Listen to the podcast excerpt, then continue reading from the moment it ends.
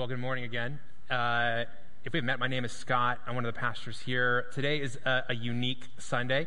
We're kind of in between series. We just wrapped up a long series talking about money. With it being Labor Day weekend, we did not want to start something new. And so next Sunday, we're going to launch a really exciting series of messages called A Living Hope in a Hostile World. And we're going to talk about how we can be people of hope even amidst the hostility and challenges around us. To do that, we're going to camp out in the book of 1 Peter. And so I've been in 1 Peter a ton lately. I've been reminded of how many of the verses that God's used in my life over the years are found in that book. And so we're going to dig into that. We're going to have a special gift for everyone who's here in person next Sunday. And so we'd encourage you to be with us next Sunday as we start this new series.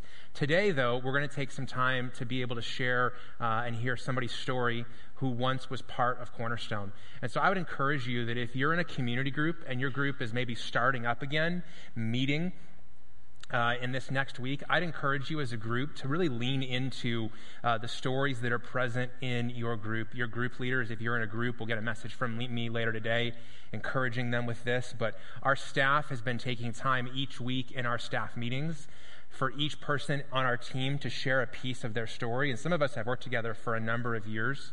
And we've just been encouraged hearing different pieces of our testimonies and stories that nobody around the table knew, and just being encouraged about how God's at work in our lives. And so as our staff kind of started that process, I got reconnected with somebody who used to be part of Cornerstone, and we started talking. And since they left, there's been some things that God's done that we wanted to engage in. And so this morning, I'm not going to be delivering a normal message. As you can tell, there's an empty seat right here. I'm going to be joined by a friend, and we're going to hear about his story and how God's working in his life. And then later on, after we're done, we'll celebrate in communion. So would you welcome my friend Matt to the stage right now?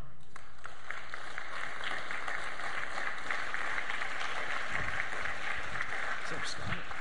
Thanks, man. Thanks for having me. Appreciate it.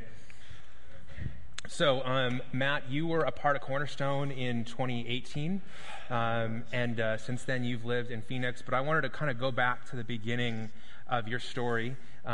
You've called this state home for almost all your life, and so for people to just get to know you, a little bit of the context of kind of how we got to know you up here. Tell us about the beginning of your life. Where did you grow up? What was that like? Wow. Hi, everyone.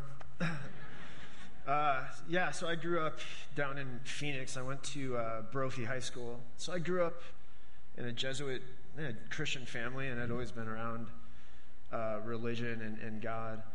And I grew up as an athlete. I was a three-sport star there, and sports were kind of my my nickname was actually Sports Miller. And I went on to play baseball at Santa Clara. And we got a photo right here. We were just joking about the quality of photos and how old we are. I was just thankful it wasn't in black and white. But yeah, I went on and I played baseball at Santa Clara. And shortly after graduation, am I going too fast here? No, you're good, man. Went on a mountain climbing expedition with my father, and that's part of the story I think I'm here to talk about today. Your dad is not that Dennis Miller, right? He's not the comedian. He'll tell you he is the Dennis Miller, but his jokes aren't quite as good, although he's got a lot of them. And this is my father on the right, and I grew up with just an amazing family. I really did. My father, since I was a young man, would take me on expeditions to Alaska. We didn't see a human for 13 days on a float trip, and we were hunting and fishing for our own food, and just like everything a kid could want from a father. So when I had graduated school and came back to Phoenix, he asked me if I wanted to go on this mountain climbing trip. It was a no-brainer. So tell us about this mountain and that you went to climb. I got a picture here. Sure. The mountain is called Pico de Orizaba. It's usually a pretty safe mountain. So I was a 22-year-old kid at this time. My whole life is in front of me. I think the worst thing that happened to us is I lost a cat. That was the kind of family we grew in. We had no tragedy. And it's usually a very safe mountain. You can see that's a glacier from about 14,000 feet to 18,000 feet. And it's usually, it's steep, but they usually get a pretty good layer of snow from the monsoons. The year we were there, it was like an ice skating ring. It was just pure ice. And to make a really long story short, my father had altitude sickness, and I stayed back with him as the rest of our group had moved up towards the summit. And just as we were getting near the top, he slipped and fell. And I went after him, and I grabbed his jacket, and my ice axe was roped to my hip here, and I tried to get on top of it and dig it into the ice. And when I did, it came up and hit me right here in the forehead. And that was the only thing I remember. We fell 4,000 feet, if you can believe that. And we came stopped right here, just short of these cliffs, where in the next week, 13 others would fall, and they all would perish. So somehow we got tangled up, my father and I, just stopped just short of these cliffs. My nose was off, my ear was off, my ribs were all broken. My head was the size of a basketball. And my father, I could hear him crying and making some noises, and I could tell he was close. My problem was, because of all the trauma, my head was the size of a basketball. It had swollen my eyes shut, so I couldn't see.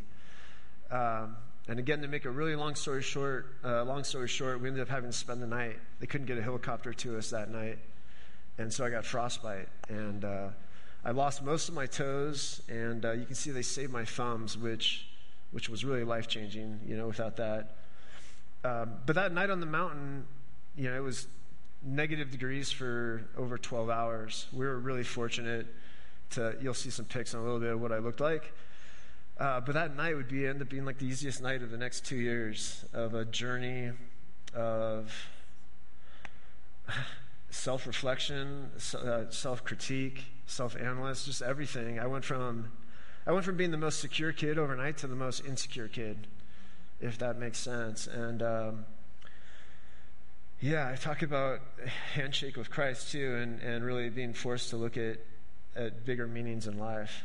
So that was 2002. Okay, when that accident happened. Yeah. We do have a photo. I won't leave it up long, but it's your hands basically were covered in frostbite, and and you ended up losing all of those to be able to save your arms and save your life. Yeah. Real quick story. When we're leaving on the climb, someone yells from my office, "Matt, don't become the next Beck Weathers." And I didn't know who Beck Weathers was. Beck Weathers is there's that movie Everest just came out. Josh Brolin played Beck Weathers. It's a real-life story about what happened on Mount Everest, all this horrible accident happened, these guys died. So I Googled Beck Weathers on the way to the airport, and I remember they pulled up this picture of this guy's hands. They looked just like these, and they were just gross. And I remember thinking, I cannot imagine living life like that. Well, to make a long story short, again, when we get back from Phoenix after they had saved this, my phone rang on Christmas, and I pick up the phone, and it's Beck Weathers. And so we ended up going to Dallas, and I did all my surgeries in Dallas, where they took my latissimus and put that over my hands. But that was the easy part. I think the real part and the difficult part, and the part that, in a way, has brought me closer to Christ that I'm so thankful for, was the 2 years of OxyContin they had me on, and my pain med addiction. And it wasn't just pain meds. It introduced me to a new way of thinking, where I could put, I was putting things before God, but I could do this and escape life. And it was about finding these things that would help me escape my reality, because I did not want to deal with the truth of what had just happened. I thought, when you see someone who goes through something like this, you think, how do they tie their shoes, or how do they pick their nose? Which, by the way, that's what I miss most. That's her job. No, and it's not that at all. It's you look in the mirror and you realize, oh my gosh, I'm a totally different person. And for a really long time, I tried to be that old person. Yeah, you gave me a photo this week. You lived after that, a really full life. Yeah. You were a successful financial analyst and advisor. You continued this pattern of adventure. You pushed your body, even though you'd lost some of your, extremities. You still had this huge heart and this drive as an athlete to conquer things. And so you just kept pushing and kept pushing and kept pushing. And from the outside, if I didn't know what was going on inside right here, I'd say, man, it's a good looking young guy who's strong and athletic and successful. Yeah. But that was just the outside. The inside was a very different Matt, and it was a very different story. For sure. We compare our insides to everyone else's outsides. I do. So you wouldn't know this. This was the Camino de Santiago. It's a 500-mile pilgrimage through northern Spain that I did a few years ago, and I ran the whole thing. And you would think I'd be in shape, but what you can't tell is 6 days before this photo, I took my last methamphetamine and was smoking marijuana and doing all kinds of things. And it really was. It was on the outside, everything. I guess I went back to school, got my master's degree. I'd done 14 or 15 marathons. But the truth was, inside, I was rotting. And it was, I wasn't snorting these pain meds. It wasn't out of control. I was taking them as prescribed. And that was the narrative that gave me the right to make it sound like it was okay. And so anyhow, I would do things like this often, looking for answers. Try to change everything on the outside before I'd have to change things on the inside. And that path eventually led me to Prescott House just down the street here for treatment, long-term treatment. And that's how we met. This is the first time I met Scott, yeah. So that was, you moved up here in the spring of 2018? Correct. March 2018. And you finally began to face that addiction. You were taking those pills as prescribed, but you couldn't function without them. Yeah, it was 15 years after my accident, and they take these pain meds away, and it was like the first time I realized I lost my fingers, if that makes sense. And I was forced to deal with life straight on. Fortunately, they introduced me to a 12-step program. I was really involved in AA. While I was going through all that, what I really, because of maybe my background and I'm a big reader, the 12 steps are like the Beatitudes rewritten. And of course, that whole organization was started from a place of faith originally. So I'd always seen and felt the calling for Christ, but I was embedded in this program of AA that says you're always an addict. You show up and you say you're an addict or you're an alcoholic. But deep down in my heart, I knew I had to keep going to these meetings. Deep down in my heart, I always felt that Jesus or God could transform your heart. And there could be a day where you'd wake up and not want to do that stuff anymore. And I couldn't find that, though. I could not find that transformation.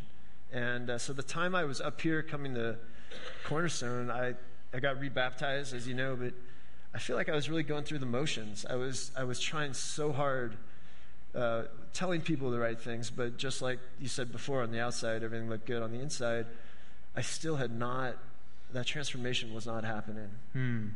So yeah, so if we were to go back in time, I think this is from May, June of 2018. Okay. I went back and rewatched your baptism testimony this week in preparation for this.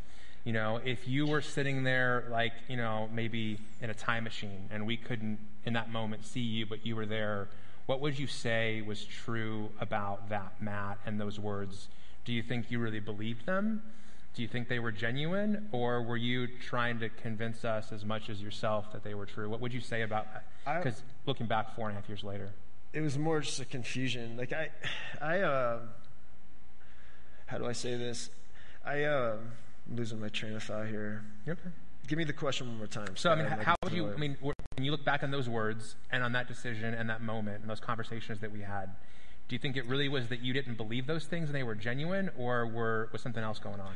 So deep in my heart, and it's almost like I feel like I'm not the right one to be up here. I knew I had Christ in my heart, and I had this longing for God. But I don't know if anyone can relate to this. I didn't feel like I'd read the book enough, or I was ready to be deemed as one of these well-respected Christians. And but I knew when I got down on my knees and I would repent at night, I felt this loving, this calling for God in my heart, but I just didn't know where to go for it, I guess, or how to look for it, if that makes any sense. It does. We in the process of you getting baptized, we got to know each other, and I actually had you up here. I think about 4 years ago, right now. Yeah. I gave a message on the book of Habakkuk. And talked about where God is and where hope is in the midst of hard times, because that's that book. And then we shared your story. That was a really hard day for both of us, because backstage we were hanging out before the service, and you shared with me that a couple nights before that you had relapsed. Yeah. And so I didn't know you were going to bring that up in front of everyone. But, Do you want to know how amazing Scott is? So this is true. I'd been sober for 6 months. They wouldn't let me go to Phoenix. It's kind of a long-term treatment. I went down there. They finally let me go for the first weekend. And I did what I thought I would never do again and relapsed. And I was supposed to meet, I relapsed on Saturday night. I was supposed to be here on Sunday, obviously. And my alarm went off that I was supposed to pick up a friend here for an AA meeting before church. And it just hit me that I could not pick this gal up. She meant so much to me, and she'd been through so much with me. But I show up here thinking, am I going to tell Scott this truth that I just relapsed? They want me on stage to talk about me overcoming all this. And I think one of the things he said is like, no, that is the story. The story is the struggle. The struggle is the realness. And because you allowed me to come up here and share that, I think it had a lot to do with just my recovery. It introduced me that, I mean, the truth is, God knows the truth. It's what's going on anyways. Why would I not hide it?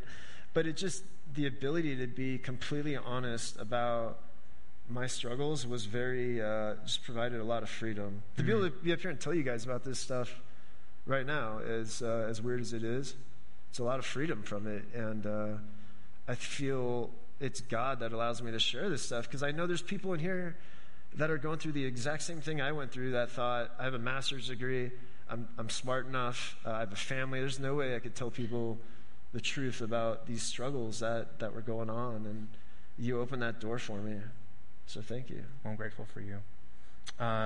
You left Prescott in later part of 2018, moved back to Phoenix, and kind of started up your life again. Yeah. Your career was in, finance. And so you stepped back into that, and we kind of lost touch, and you were going through kind of rebuilding your life, starting over. You were starting to serve, yeah, and use your story and your hands to impact other people. You started pretty humbly when you went back down there. You were driving a forklift, yes. Yes. For a while before you got back into finance. Tell us about that kind of re-entry back into normal life after you kind of left the world of recovery up here. It was difficult. Living in Prescott, and I was around recovery and people who were in recovery all the time. It was very easy. But when you get in the material world and back in the real world, things are moving fast. I'm in finance too, where a lot of things seem normal, whether it's doing drugs or whatever it might be. So I really struggled with bridging that gap between the safe, controlled world versus the real world. What I struggled with was I was a rudderless boat. I was trying to go to AA and these different things, but I had completely lost my relationship with Christ. And I started smoking marijuana again, and this trick played in my mind that, this is legal now. It helps with your anxiety. And so I started going down that road again. And because of that road, though, is what made me turn back to Christ. It became to the point where, I would use, and it was miserable. Like, there was no, I had to use because that's what this crazy addict tells me to do. But then I would do it, and I'd hate myself. And that's addiction, by the way, for those who don't understand it and can't grasp it. It's a weird thing. And but because of that, I needed the financiers, and so I did. I picked up the New Testament. A friend gave me the New Believer's Bible, and I started reading it ferociously. That was all I read for weekends and week outs. And as I went through it, things started to change. I started to feel I'd never felt power in reading the Word, and for the first time, I started to get this interest, and I started to have these feelings in me that came from disobedience. Mm. I mean, obedience, excuse me, came from obedience. When I could stop smoking, you can't have self-worth if you have no self-control, if that makes sense. And, if you can't control the flesh, it's difficult. And once I was able to stop smoking marijuana, my whole relationship with Christ was able to originate, really, and grow. And I had that attitude of, I think a lot of people in this world think Jesus is the Son of God, and they leave it. That's a big deal, When I started looking for answers, if that's the truth, it changes everything. It changes the way I work. It changes the way I get up in the morning. It changes everything. And I couldn't just be a financial advisor who believes he's the Son of God and goes to church once in a while. And so I started really looking for answers, and I think surrounding myself with other believers, which I also did not understand the importance of that until I went on a retreat to a retreat for Johnny and Friends, which is a Christian organization that helps families with special needs, and obviously I have a love and connection there. And I went volunteered at this retreat, and it changed my life, you know, being around believers all around me, and for 4 or 5 straight days, and having no news, listening to nothing but good worship music. All these things started this fire in me. I don't know how to explain it, and I felt that feeling, you know, that feeling when you're living in the light and you just have no secrets. You know, for a lot of you guys, that might be every day. When you're an addict like me, those days are rare. It's the most incredible high you can ever get, better than any drug or anything else, just the high you get from living in the light. And that was when we reconnected. And that was when we reconnected, because you saw my posts. And I saw your post, and I'd been to the camp that you were at, and I had just seen in Facebook they do that memories thing where they show you stuff from the past. And your baptism had popped up in my memories tab. And so I reached out, and you had never gotten those photos that I just showed. Right. And so I shared those with you, and you're like, hey, I'm up here. And we had a long text conversation that day. Yeah. And then we hopped on FaceTime, and I said, hey, so what's been going on? We kind of had lost touch. And what I sensed was, you know, as I go back and I look at your video, I really do think you were being genuine where you were, you know. But I think that there was a sense of surrender that you stepped into, you know, earlier this year that had not fully happened here. Yeah. You know, I think it took you relapsing into marijuana. I think it took you getting to a place where you were honest with yourself that you never had been before. Absolutely. For you to realize, you know, that the first step is in the 12 steps is that powerlessness piece. Yeah. And it's not. And I think sometimes people who've been through that or aware of it, it's like you finish that one step and then you go on. No, you never graduate from that first step. Right. That's every morning. Yeah. That's every day. You know, I know that in and of myself, I can't save myself. I can't free myself, right. You know, and all of our struggles look different. You know, for you, it's a very public one, you know, with your hands. You've been very public with your struggle with addiction, but we all have those same places in our own lives. They look different, absolutely, but it's the same thing. And coming to the end and going, hey, I'm going to surrender myself to Jesus and find in him what I couldn't find anywhere else.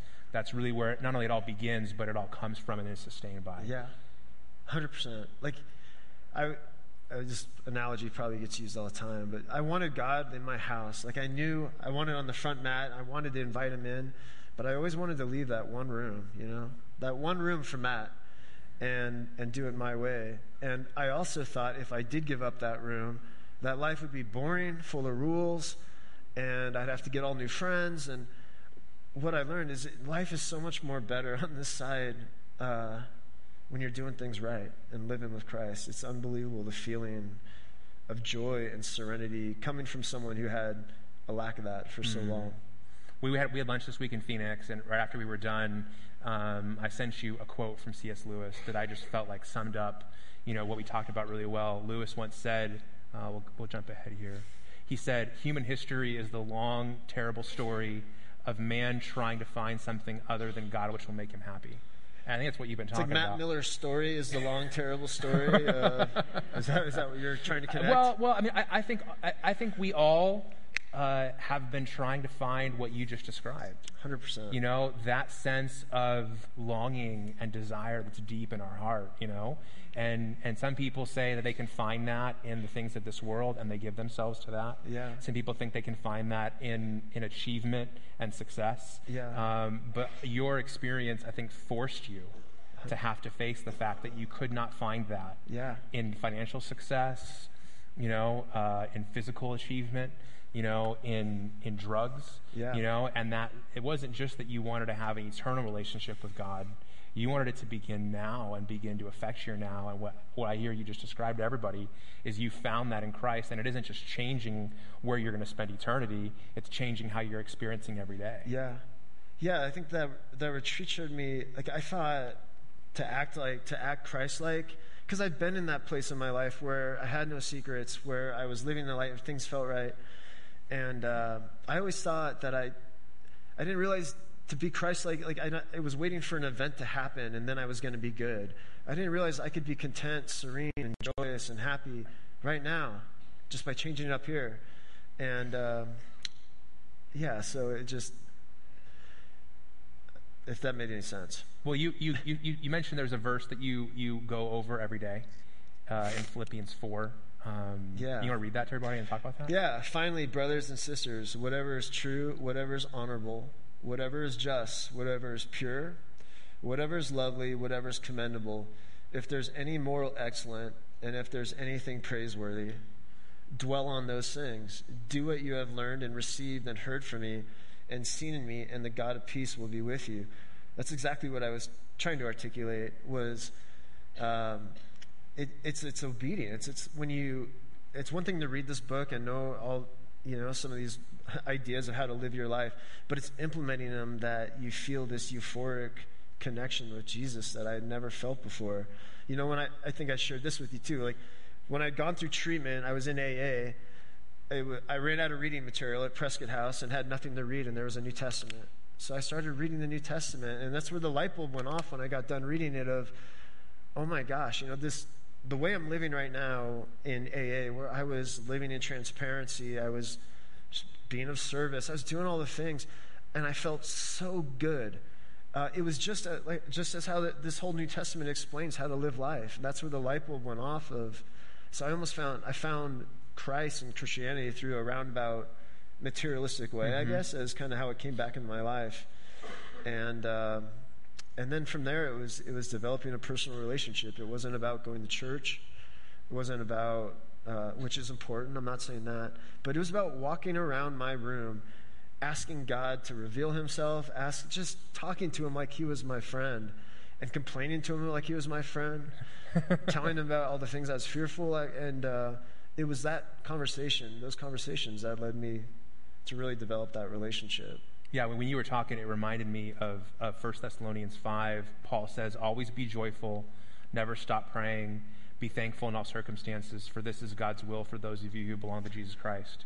And you just described that daily life with God, where it wasn't just something you were waiting for Sunday for, but it was all the hours of your day. You were just trying to build that real relationship with God that was a part of your everyday life. Yeah, I can say it better in the corporate world. If you want to be a CEO, you don't wait to start acting like a CEO when you become the CEO.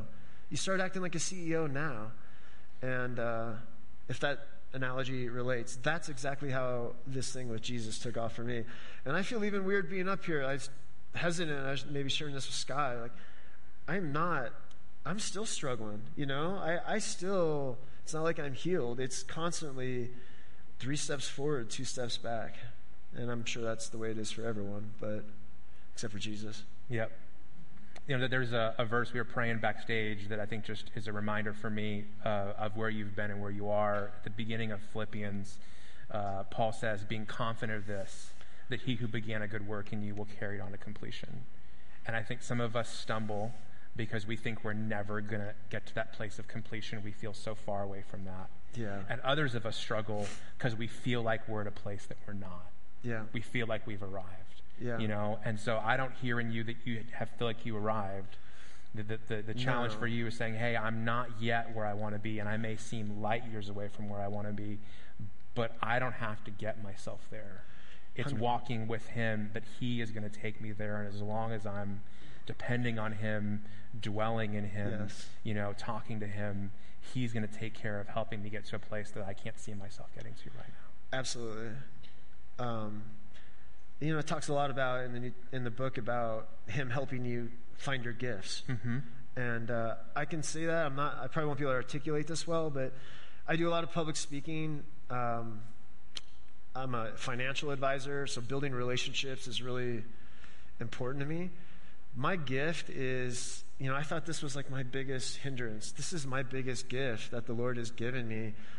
It breaks down walls when I shake hands. It gives me vulnerability. I don't have to share my whole story, but people will ask what happens, and the next thing you know, they're telling me their whole life story, and I have this beautiful connection with people.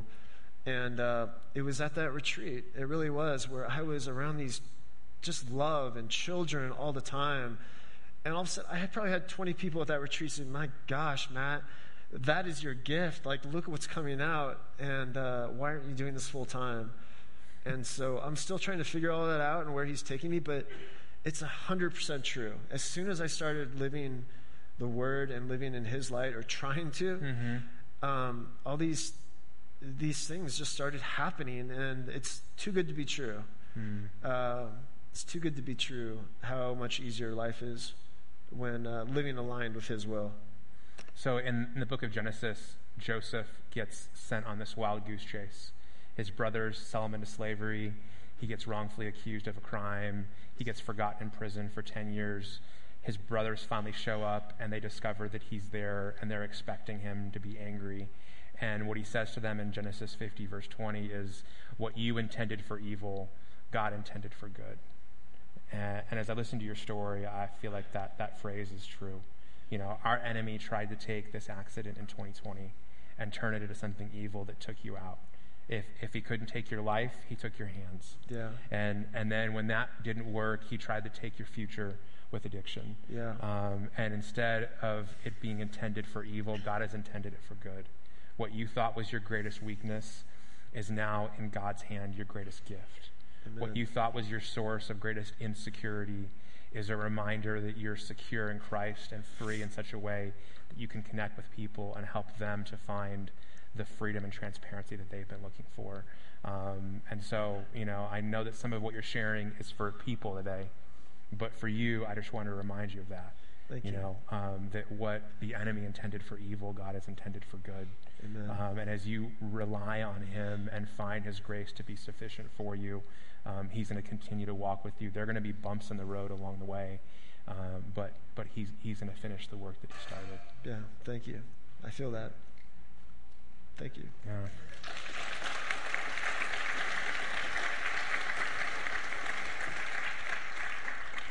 So I put a word out to everybody last week. I didn't tell them you were coming, but I said, hey, if you're somebody who's struggling with hope, you're in a hard season, or you're somebody who has, somebody who's not a believer, and would you invite them next Sunday?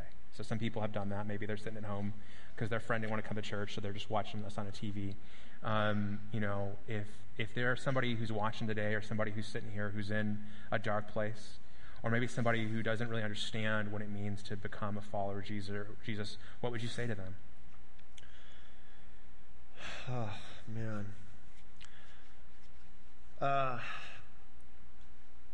What would I say to them? There's a lot of power in prayer, for one. But what would I say to that person? It's what seems so impossible when you're in it in the moment is possible. I mean, if there's people here with addiction, I've gotten out of the bathtub, and when I was going through all this, and had to throw my toe in the trash can. And none of that even compares to addiction. And so I'm just telling you that because those are the thoughts and feelings I had. There was complete helplessness. There was no way I could get out of this. And there was no way that these feelings could ever go away. And it did. I don't think it's a lot of value for me to tell you have to be persistent, and you have to get up, be willing to get up. But that is the truth. It's about having faith, surrounding yourself with people who believe in you and believe in the right things. And promising yourself, I told myself I was gonna screw up repeatedly, but I just promised myself and God that no matter what would happen, I would get up every day, and I did. And there were so many days I look back. I don't know how I'm here. I really don't. I forget about that too. But it's just being persistent, a lot of prayer, and just always get up. Always get up. And that's big. Scott knows I'm a big runner now. I hated running. I thought it was for people who were too uncoordinated to do anything else, so that's what you got relegated to doing. And I run now. I was supposed to run a 100-mile race last weekend, and so I run long distances, and I never could have ran if I had my toes. I gained so much more than I lost from losing those toes. And so I get, that's just my point, I guess, is what seems like so dark and so scary, it's going to be your greatest gift. Well, can I have a real story? Go for it, yeah. So Senator McCain, they brought, when I first got back here, they didn't know what to do with me, so they were taking me down to the burn unit, and they bring me into our living room. This is only about 3 weeks after the accident, and there's John McCain sitting down in our living room, and he gave me this long talk, but what he told me is probably what I would tell you guys, I guess. And he looked me right at the eyes, and he was really honest, and he said, Matt, this will be the hardest thing you'll ever go through, so much that it might almost kill you, and it might kill you. But if you get through to the other side, and he emphasized if you get to the other side, it could be the greatest thing that ever happened to you. And he went on to tell a story about in prison camp, but he just said adversity is opportunity with the right attitude. And that's what you have. This is either going to be your greatest gift or your greatest burden. And it did almost kill me many times, but would I want to do it again? No, but am I so thankful I went through it? Yeah. Well, I'm really grateful that you said yes to come and share today. I'm grateful for listening to me. And I wanted to share, I brought a scripture that I wanted to share to close. And I thought of this when we were talking on FaceTime a couple days ago. It said, this is the message of faith that we proclaim. If you confess with your mouth Jesus is Lord and believe in your heart that God raised him from the dead, you'll be saved. One believes with the heart, resulting in righteousness, and one confesses with the mouth, resulting in salvation. For the scripture says, everyone who believes on him will not be put to shame. Yeah. And that's the promise I think he has made to you, Matt. Yeah. Is there's a lot of things that you think could be a source of shame. It could put you to shame. Yeah. Relapsing before you come talk at church, turn into pills, convincing yourself that marijuana was okay. But you put your faith on him. You put your trust in him. You put the full weight of your surrender on him, and he has promised that you will never be put to shame. Yeah. So you no longer live here, but you're always a part of the Cornerstone family. And we're going to be praying for you in the weeks to come. So, thanks, Scott. Okay. Thanks for having me. Absolutely. All right. Appreciate it. Thank you. All right. Walk off? Yeah.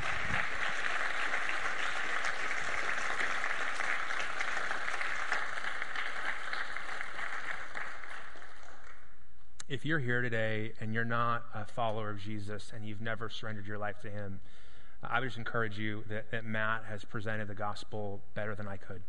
He shared about how this faith on Christ is literally not only the reason that he's alive, but it's part of the reason that he's free. And so I want to give you an opportunity right now to do what he's done, if you would pray with me. Heavenly Father, we thank you so much for a living picture of the difference that you make in someone's life, about how you can carry someone through the greatest adversity, and how depending on you can take something that is a curse and turn it into a gift, something that's an adversity and turn it into an opportunity, something that is a place of shame and turn it into a place of freedom.